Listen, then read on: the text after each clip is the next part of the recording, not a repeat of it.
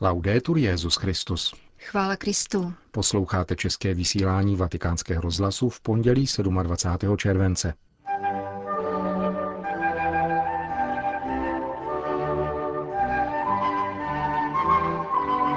Čtvrtého srpna se na svatopetrském náměstí setkají účastníci mezinárodní pouti ministrantů se svatým otcem. Příští světové dny mládeže v polském Krakově budou mít vlastní svatou bránu. O moudrosti slz v magistériu papeže Františka pojednává kniha, se kterou vás seznámíme v závěru našeho pořadu. Od mikrofonu zdraví a pěkný poslech přejí Milan Glázer a Jana Gruberová.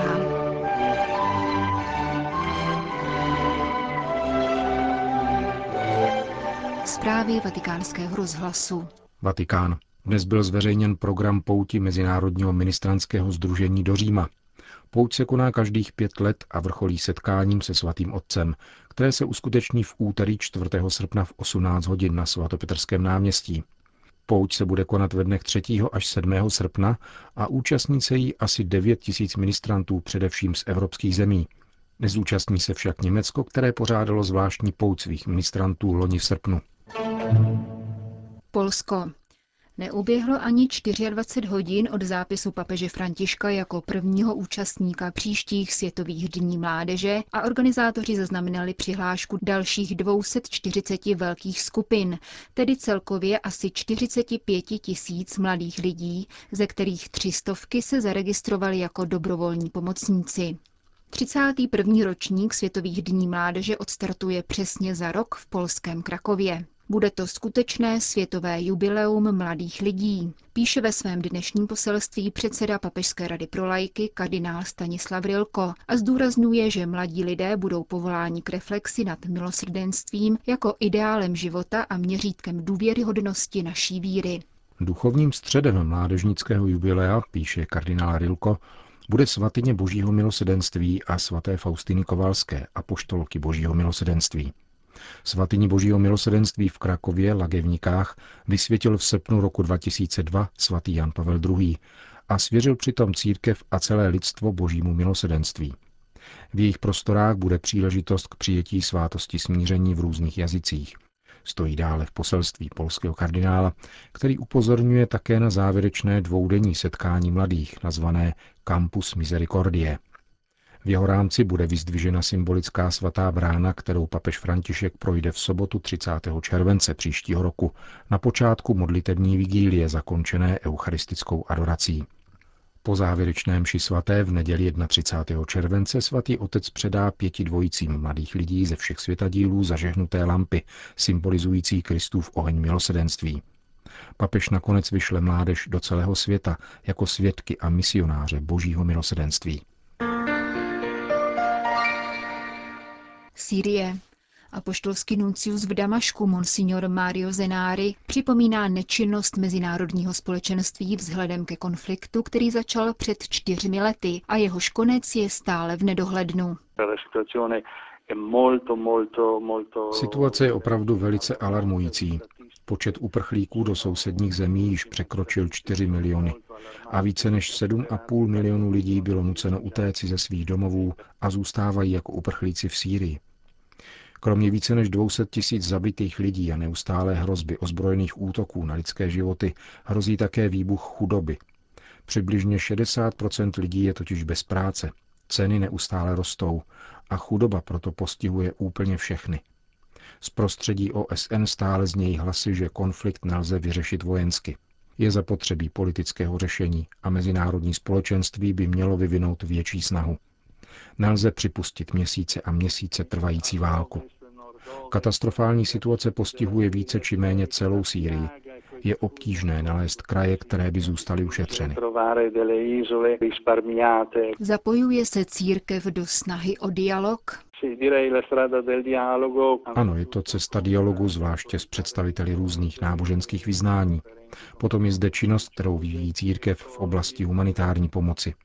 Dělá se opravdu všechno možné, od sbírek po rozdělování humanitární pomoci.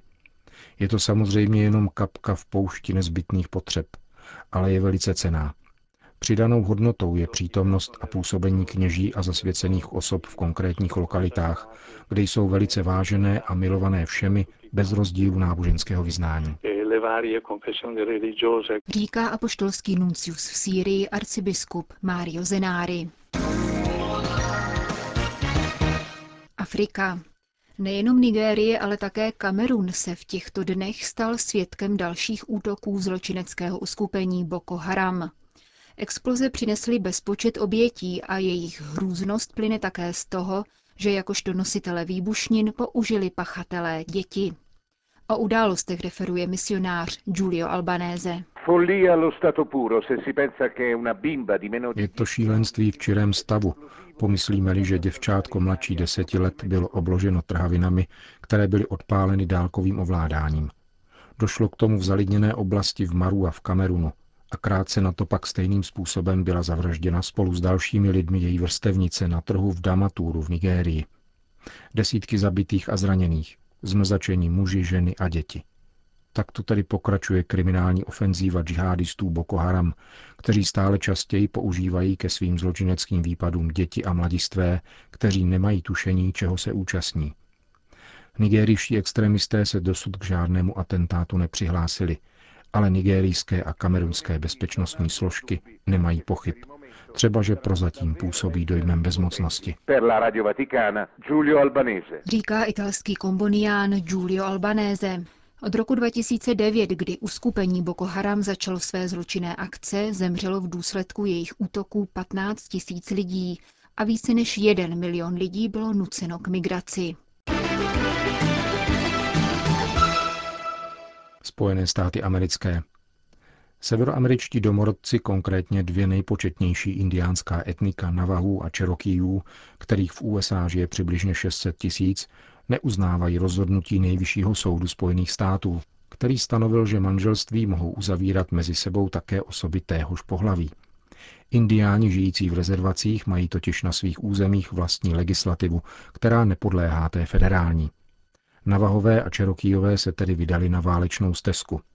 Podobně se vyjádřila i menší indiánská etnika. Přibližně jeden milion původních obyvatel Severní Ameriky, žijících ve Spojených státech, tak na svých územích nebude aplikovat rozhodnutí Nejvyššího soudu Spojených států, který 26. června tohoto roku redefinoval pojem manželství.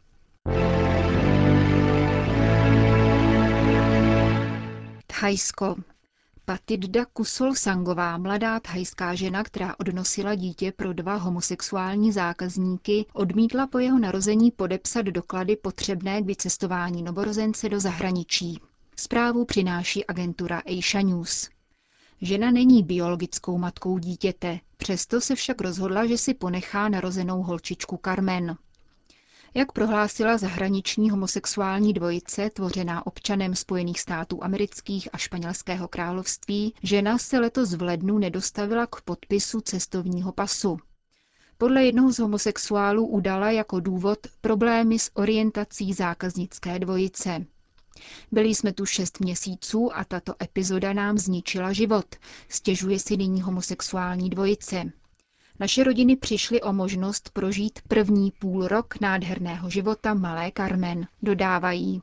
Thajsko je oblíbeným cílem zahraničních dvojic, které zde vyhledávají tzv. náhradní mateřství z důvodů nízkých cen a volných thajských zákonů. Čas od času ovšem dochází ke kontroverzním případům, jako nedávno, kdy si australský pár objednal porod dvojčat, ale nakonec si osvojil pouze jednu z narozených holčiček. Na rozdíl od své sestry totiž nebyla nositelkou Downova syndromu. Tajská vláda ve snaze zabránit obdobným skandálům letos v únoru schválila zákon, kterým zakazuje pronájem dělohy pro zahraniční zájemce. Dotyčná homosexuální dvojice zákon neporušila, protože vstoupí v platnost teprve 30. července. Stávající tajské zákonodárství nicméně uznává rodičku za matku dítěte a proto případní osvojitelé nemají na dítě automatické právo. Homosexuální dvojice se ve věci obrátila na diplomatické zastupitelství Spojených států v Tajsku. Tamní velvyslankyně ovšem potvrdila, že američtí občané v Tajsku se musí podřídit tajským zákonům. Velvyslanectví USA nemůže dítěti vydat cestovní doklad bez souhlasu jeho rodičů. Irsko. Výjimečně špatné počasí zabránilo letos věřícím v pouti na vrchol hory svatého Patrika. Na vrcholu hory s krásným rozhledem ve výši 763 metrů nad Atlantikem se tak letos nemohla konat tradiční bohoslužba, kterou zde poslední neděli v červenci slouží místní biskup. Poprvé tak s ohledem na bezpečnost poutníků byl uzavřen přístup nahoru a bohoslužba se konala v jednom z kostelů na úpatí hory.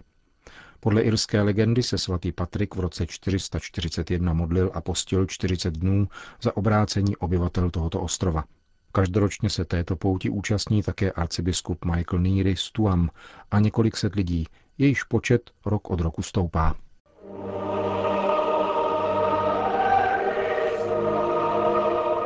Při svých veřejných vystoupeních svatý otec František často mluví o schopnosti plakat, která se v dnešní době vytrácí.